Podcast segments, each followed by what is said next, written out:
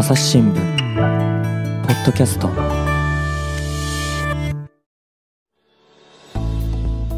朝日新聞の大野由依です。今回は久しぶりの収録となりました。朝日新聞の生活面で70年以上続いている読者投稿欄ひとときの番組です。お相手はいつもポッドキャストで出演してくださっているお二人です。東京本社文化暮らし報道部の佐藤圭介さんよろしくお願いします。よろしくお願いします。えそして大阪本社生活文化部の松尾由紀さんと回線をつないでいます。松尾さんよろしくお願いします。よろしくお願いしますえっ、ー、と、お二人にはですね、あの、以前、母の日と父の日に合わせて、まあ、父や母、そして娘や息子としての思いが綴られたひとときをご紹介いただきました。えー、それからすっかりご無沙汰になってしまってすみません。そうですね。久しぶりね、本当にね。いや、改めてちょっとお二人に、あの、普段取材している内容ですとか、あの、ひとときとの関わりについて、簡単に自己紹介していただきたいと思います。えー、まずは松尾さん、お願いいたします。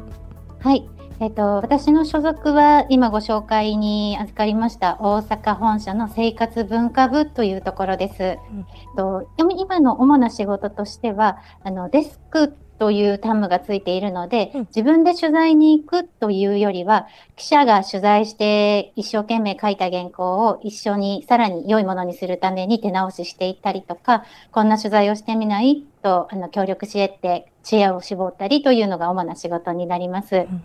あの、ひととき欄が掲載されている面は、大野さん、何面になりますか？はい、生活面ですね。はい。生活文化部というぐらいなので、はい、この生活面をメインのフィールドにしていて、うん、あの、ひととき論のご投稿を選んだりですとか、あの、さらに投稿者の方と連絡取って、良いものに仕上げていくという作業もずっとしてきています。なるほど。まあね、あの、担当してきたからこそいろいろとこう思いがあるなと思うのでポッドキャストで存分に話していただきたいと思うんですけれども、まあ、続いて佐藤さんお願いします。はい。えっと、私はあの入社10年目になる記者でして、えっと、東京本社の方の、まあ、同じようなあの大阪の生活文化部と同じようなことをしている、まあの文化暮らし報道部というところにいます、うん、えー、5年前からこの部署にいまして、えー、昨年度2020年から21年の、えっと、一時期にひとときのの選び手をあの記者として担当してました。で今はあの主に同じ部署の中であの主に夕刊の企画面を担当するチームに所属していて仕事としてはあのひとときから少し離れているんですけれども、うん、まあ、あの今日もこう日本のいあのいろんなところで素敵な出来事だったりかけがえのない時間を過ごしている人っていうのがあのいらっしゃるんだなっていうのをまああの知れる機会としてですね 一ファンとして楽しんでいるというような状況です。いやあのちょっと収録直前にもですねひとときって本当いいよねみたいな話をしててあのツイッターのねバズる投稿にも似てますよねみたいな話を、あの2人でしていたところでした。あの、まあ、ちょっと離れているということなんですけれどもあのひとときファンとしてあの一緒に語っていただければと思います、はい、今回は完全にファンとして語らせていただきます、えー今回はですねあのお二人と紹介するテーマコロナ禍のひとときです。あの日本でも新型コロナウイルスの影響が出始めて2年近くが経ちました。えこの間たくさんのトーク者の方が、えっと、それぞれの思いをひとときに綴って投稿してくださいました。紙面に掲載された中から担当者が選んだコロナ禍のひとときを4つのテーマに分けてご紹介したいと思います。えまずはコロナ禍の若者たち。えつい先日私もですね SNS を見ていたところ高校の修学旅行まであと5日というところで中止が決まってしまい、まあ、教室の机の前で泣き崩れている女子高生の動画を見ました。まあ、学校行事はもちろんですが、まあ、受験や就職を含め青春の1ページが大きな影響を受けていますよね。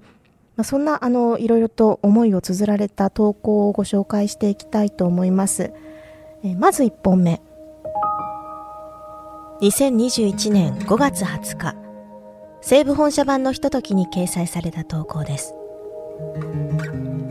夜中のパスタ。娘が夜中に泣きながらパスタを食べている。仕事の都合で離れ離れになった彼と、久しぶりに連休に会う約束をしていた娘。4月から再び急速に広がりを見せ始めた感染症。観光ではなく彼に会うことだけが目的だったがもしどこかで感染し彼や彼のご家族に何かあったら周りの人たちに何かあったらと悩み考え今回は会うことを断念した。彼に会うことを目標に日々を頑張ってきた娘。私の時間の流れとその日を待ちわびる娘の時間の流れは全く違う。この日のためにダイエットをし美容院に行きワンピースを買った。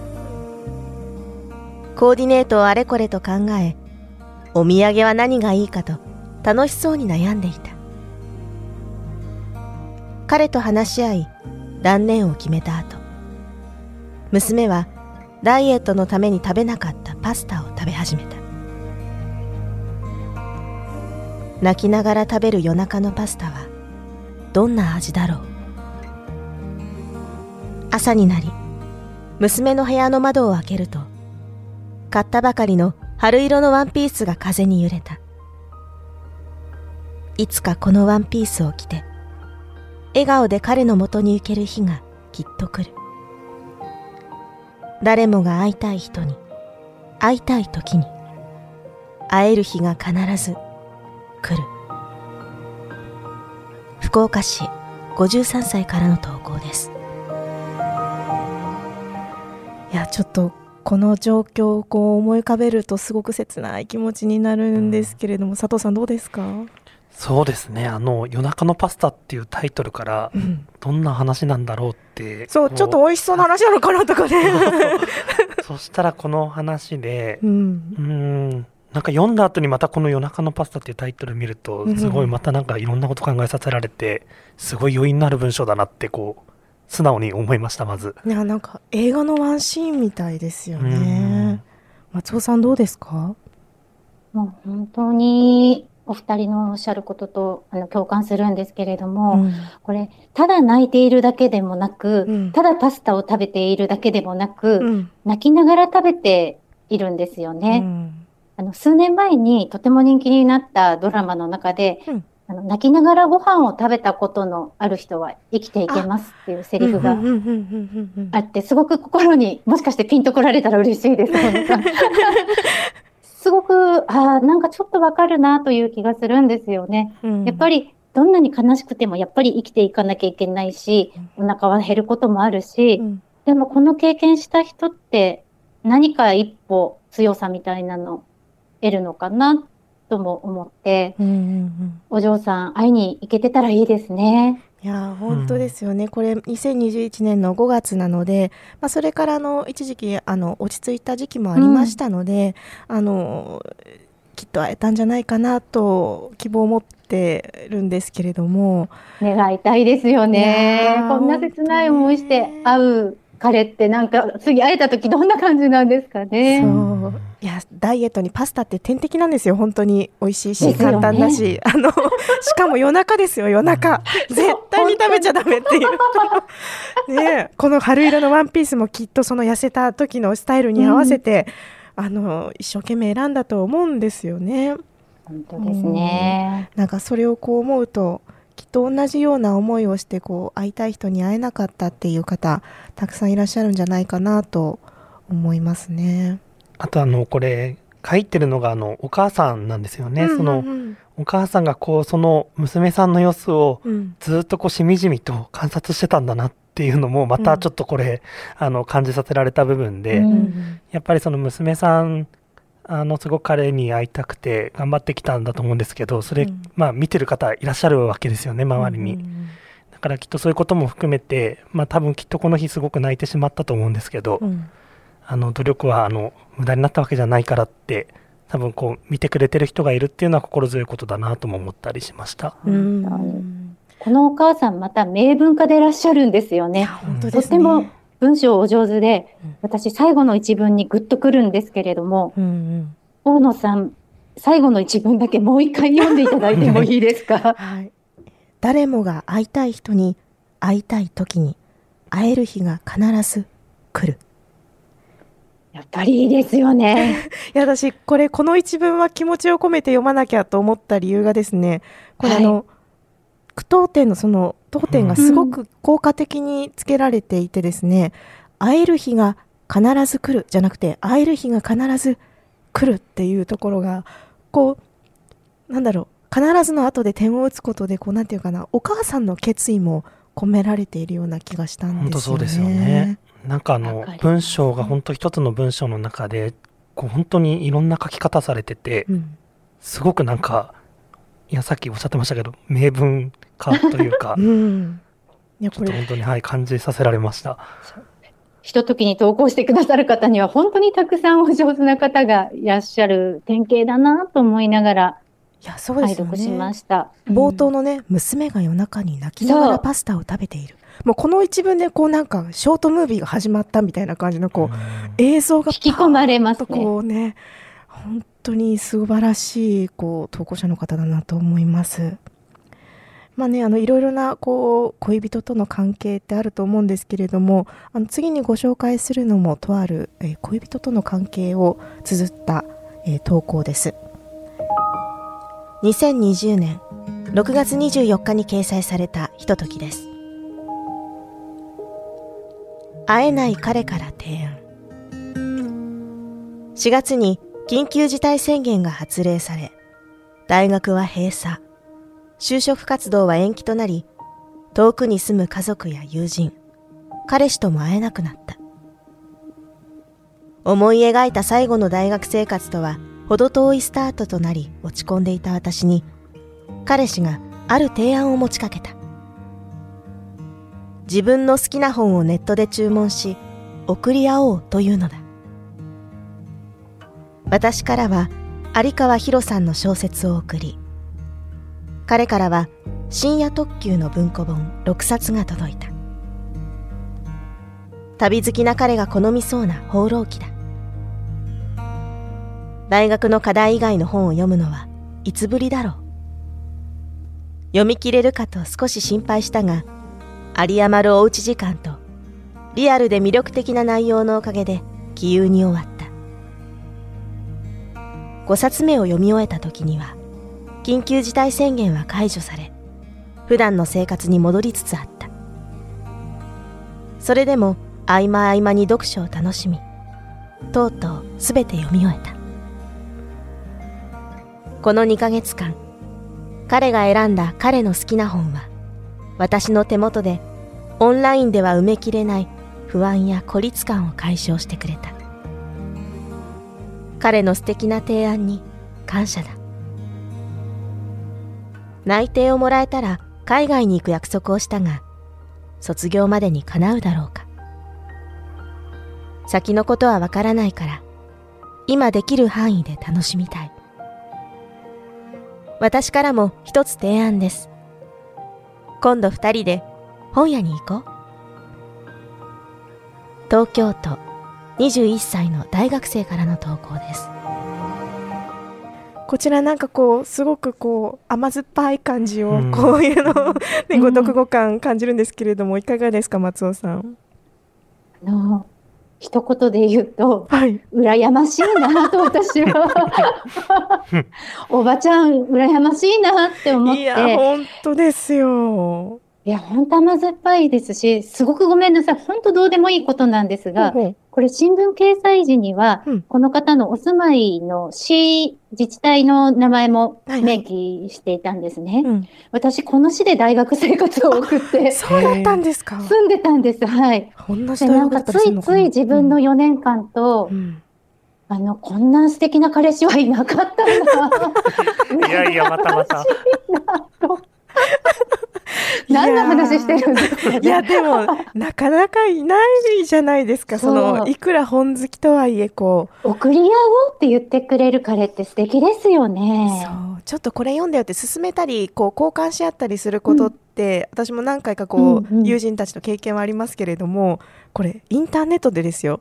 しかも何が届くかわからないわからないんじゃないですかきっと。そうですよ。これが届いたんだってこう自宅に届けられるっていうこう会えないならではのドキドキ感みたいな。どうですか？逆手に取ったドキドキ感ですよね。本当そうですよね。佐藤さんどうですか？いやあの私は全くこういう大学生あのこの彼寿司みたいな全く生ではなかったので 遠い目を見るような遠いところを見てるような今気分ですけど。でもやっぱりあの大学時代の青春ってまあきっと大学に通われてる方にとっては大事な本当に大切な時間で,、で今もう2年ぐらいなってるわけですよね。だから大学生活の半分コロナ禍っていう方もすごく多くおっしゃあのいらっしゃって、うん、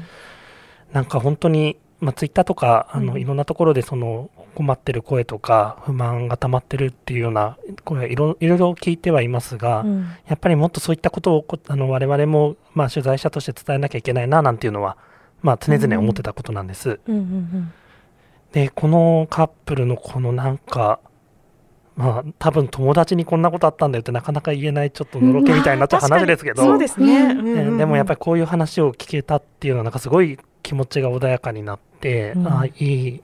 いい話だなってこう。甘酸っぱいというか、なんか本当ちょっと遠い目遠い目で見てるみたいな感じなんですけど。本当そうですよね。すごく温まりましたね。うん、いや、あの、私実はその新型コロナに感染したんですけれども、うん、あの、はい、もう、えっと、1年以上前なんですけども、うん、その時に、あの、実は会社のその、上司からですね、自宅に、あの、アマゾンのその、ギフトサービスですかね、で、あの、多分ホテル療養になりますという報告をした直後だったと思うんですけれどもなんかホテル療は要は野菜不足になるらしいからと大量の、え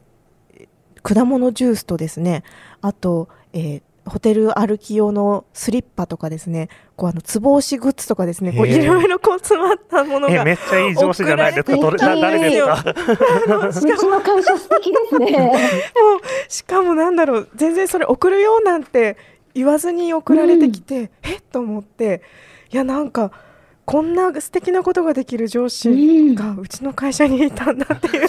自分の会社をちょっと好きになるぐらいですね。その上司の方のお話聞くと。いや本当にあの結果的に私自宅療養だったんですけれども、うん、あの外に出られない中であの私一人暮らしですので、うんうん、あのすごく重宝しました。本当にあのスリッパはその後も愛用しましたしつぼ押しも今でも愛用してます。オンラインってあれですよね。ちょっとこう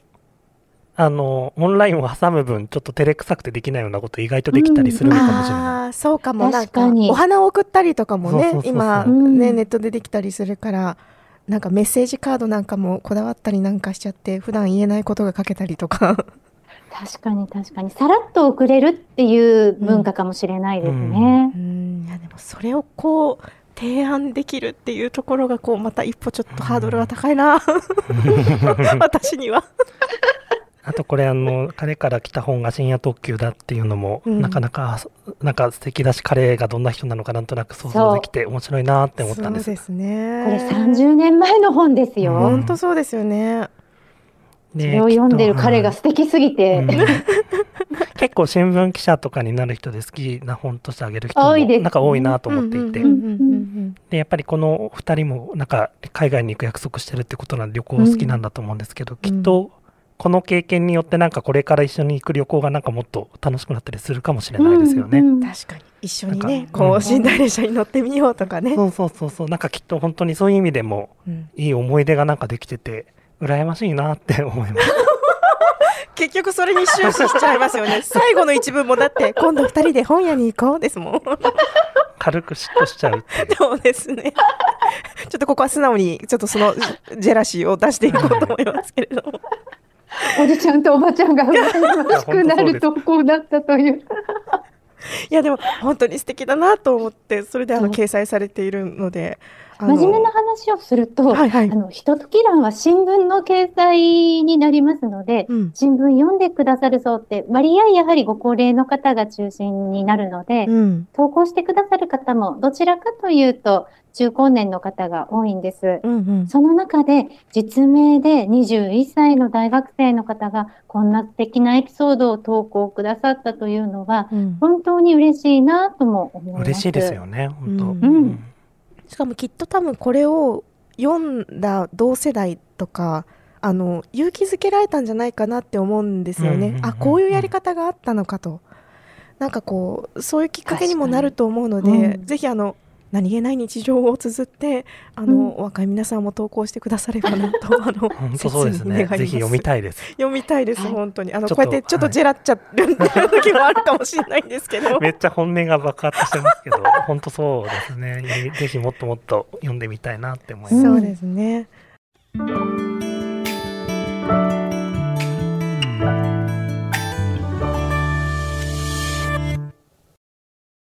忙しい時でも大事なニュースはチェックしたい。それなら朝日新聞デジタルの紙面ビューアーとポッドキャストはどう？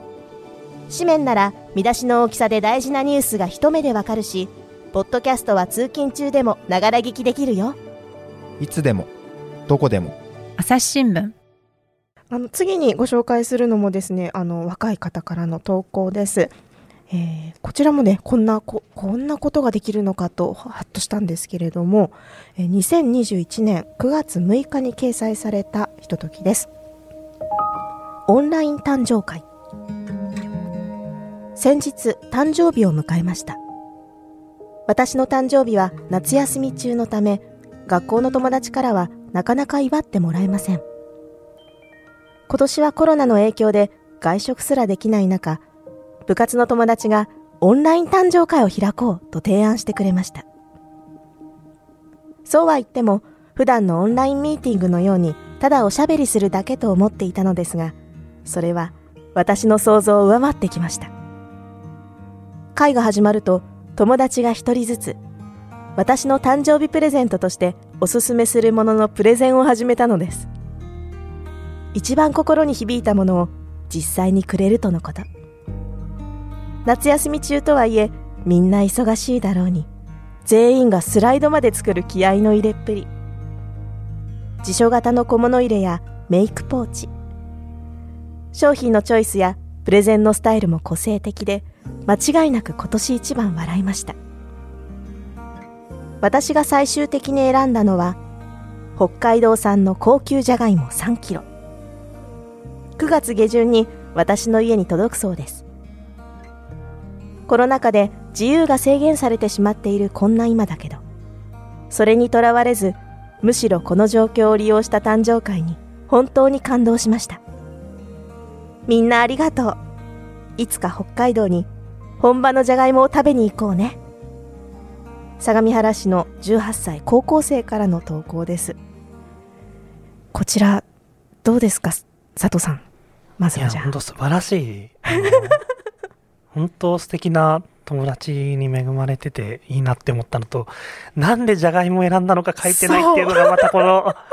すごい興味を引きつけられるんですよね。すごいですよ、この、それこの一歩。前です。なぜプレゼントにじゃがいもをそうなんですよそうそうそうそう。お渡ししようと思ったのかも知りたいです。いやこのお友達もご本人も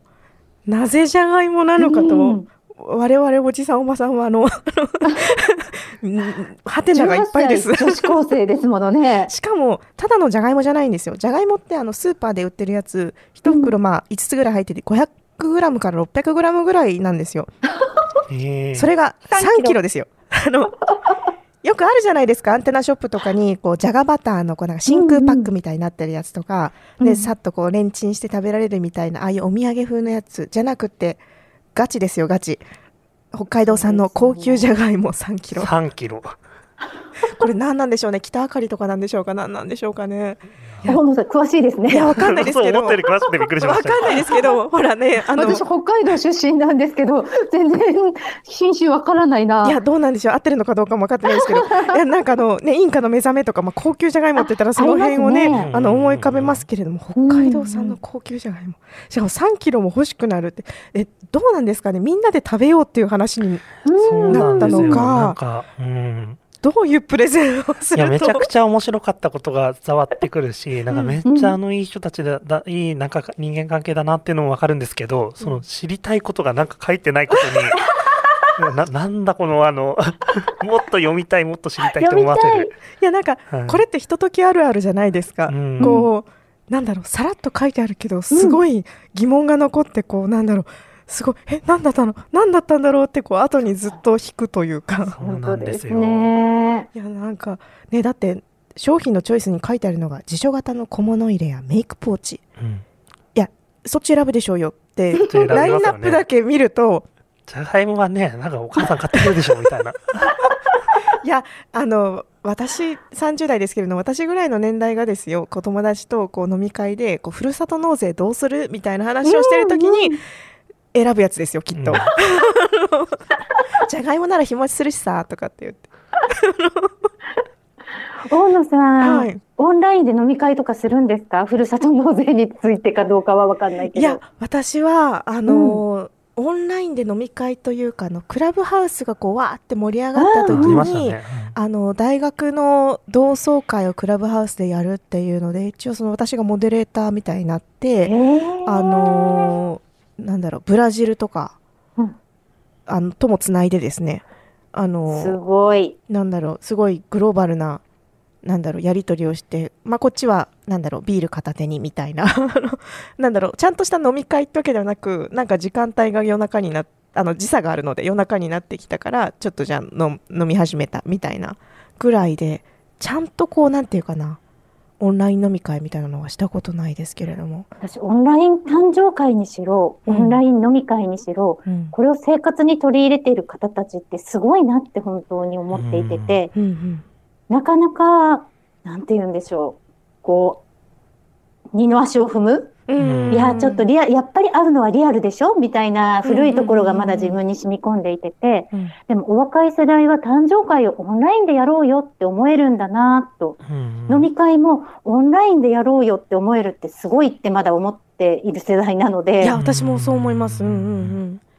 やなん意か外と、ね。なんて言うんでしょうね、できるんですね。いやきっと多分そのこの部活の友達がって言ってるので、多分普段からその部活がオンラインで、あのミーティングを毎日のようにしてるんじゃないかなって思うんですよ確かね。にあーなるほど、なるほど。だからきっとオンラインミーティングってなんか我々まあい今でこそ仕事で毎日のようになやってますけれども、なんか本当仕事って感じでこうなんていうかな真面目にやんなきゃみたいな部分だけなんですけれどもあの部活のミーティングっていうとまあちょっとおしゃべりも入ったりして、うん半分友達とのワイワイ半分真面目なミーティングみたいな感じじゃないですか、うん。だうん。からその切り替えが上手なのか慣れてるのかなっなるほど、なるほど。ていうそうか、この2年間でそれがもう普通にできる子たちに皆さんなってきてるっていうことですね。うん。なんか全然関係ない話かもしれないんですけど、はいはい。私結構あの YouTube 見てるときに、うんうん。一時期本当にマイブームでハマってたのが、うん。あの高校生のあの合唱の合唱の人たちが画面つないで歌ってるのをあれあすごいですよね。て涙するっていう日々を知り あの送ってた時期がちょっとあったんですけど。感 なんかまあそれに近いのかなっていうのが一つと、うん。まああとそのなんか私高校生とあんまりやり取りすることってさすがにあんまりないんですけど、ん。大学生世代の方と喋ったりとかするときってやっぱりどうしてもなんかこうコロナのせいで社会経験減っちゃってるみたいなこと言う方って結構いらっしゃるなと思ってて、うんでもなんかこういうエピソードとかを聞くとなんかすごいそんななんかあの大それた大それたあの社会経験とか関係なく、うん。すごい身近な友達との交流一個一個にこう工夫がいっぱいあって、なんかすごいもちろんその大変なことの方が多いとは思うんですけどなんかそうやって一個一個なんか日常を良くするために工夫してきてることってあの普通の大人がやってること以上にあの素晴らしいことだから、なんか自信持ってほしいしなんか本当素敵なことだよって、まあ言いたいなってなんか思ってたので本当この投稿はなんか、あのこの投稿について語れることが嬉しいですね今。いや本当そうですよね。あのやもするとそのオンライン飲み会とかって大人の間でこう話すと、あれさちょっとやめ時が分かんなくって嫌な。んだよねとかって。いう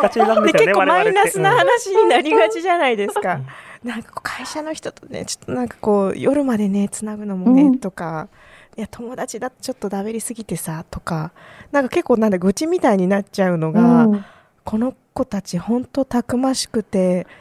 前向きでなんていうかな、ね、ただって普段は誕生日会やってもらえなかったわけですよね、うん。だけど夏休みだから会えないから誕生日会しないじゃなくてあのオンラインでもうなんか会えるオンライン上で会えるようになっちゃうみたいなこうすごいポジティブ変換がされていて、いやなんかすごくこうなんだろうコロナ禍でオンライン業務が増えてコミュニケーションが減ってなんかちょっと業務に支障がみたいに愚痴ってるのをすごく反省しました。わかります。やっぱり若く、この世代の方たちって、私たちが思い描くのと違う経験値のちゃんと積み重ねをしてるんだなってすごく思って、なんか足りないみたいなこと言われちゃったりもするかもしれないけど、うんそうじゃない意味での経験値っていうのがすごく溜まっていくんじゃないかなって、この投稿を読んで思いました。いや本当そのねオンライン化が進んでいく中で企業側がものすごくこう戸惑ってあの就職活動なんかもこうね、あの混乱をきたしていた時期もありましたけれどもあのこの子たちが大人になった時にはもうきっとオンラインでもこうリアルでもハイブリッドにこう最強世代になるんじゃないかなって ね。ねうん。発想もそうですし、うん。こうオンラインにこうもうなんだろう慣れうん。慣れ親しんでいる世代なので、もうなんだろうそんなのすぐできますよみたいな。結構私たちそのうちタジタジになっちゃうんじゃないかなと確かに。やばいですね。我々も。アップデートしないといけない。アップデートしていきましょう本当に。ほんまや。いやーこういうね投稿があるとアップデートしなきゃっていうかあの我々も鼓舞されますのであの本当にこのあの高校生の方、今大学生になったのかなぐらいのうんうん。あれだと思いますけど、ちょっとぜひ何かの機会にまたこのじゃがいもについてもう一回語る投稿をもう一回してきてほしいです。本当にもし読んでみたい。もしもしポッドキャストを聞いていたらはいぜひじゃがいもの行方を教えてほしいいやもうあれですよじゃがいものプレゼンをした方でもいいですよあ、そうですはいね。いいですねこんなプレゼンをしたんですよというアンサー的な投稿でもいいです。あだち確かにそれ読みたいですね、それ読みたい友達友達からのちょっと投稿お待ちしています。お待ちしていますので、あのまさか私のが選ばれるとは思っていなかったのか？あの概要欄にあの投稿先の URL も あの掲載しておりますので、ぜひそちらから本当にもうあの投稿を心待ちにしております。いやあのお待ちしてます。はいちょっとここまでね、あの高校生、大学生、えーそれからあの若者の、えーコロナ禍について、えー投稿作ご紹介してきました。えーまだまだあのたくさんご紹介したいんですけれども、えー続きは次回ということにしたいと思います。えー次回はですね、え小学生たちがコロナ禍でどんな思いをえーどんな姿を見せていたのかっていうのを、えーお二人と一緒に、えー紹介していきたいと思います。お二人とも今日はありがとうございました。ありがとうごありがとうざいました。ございました。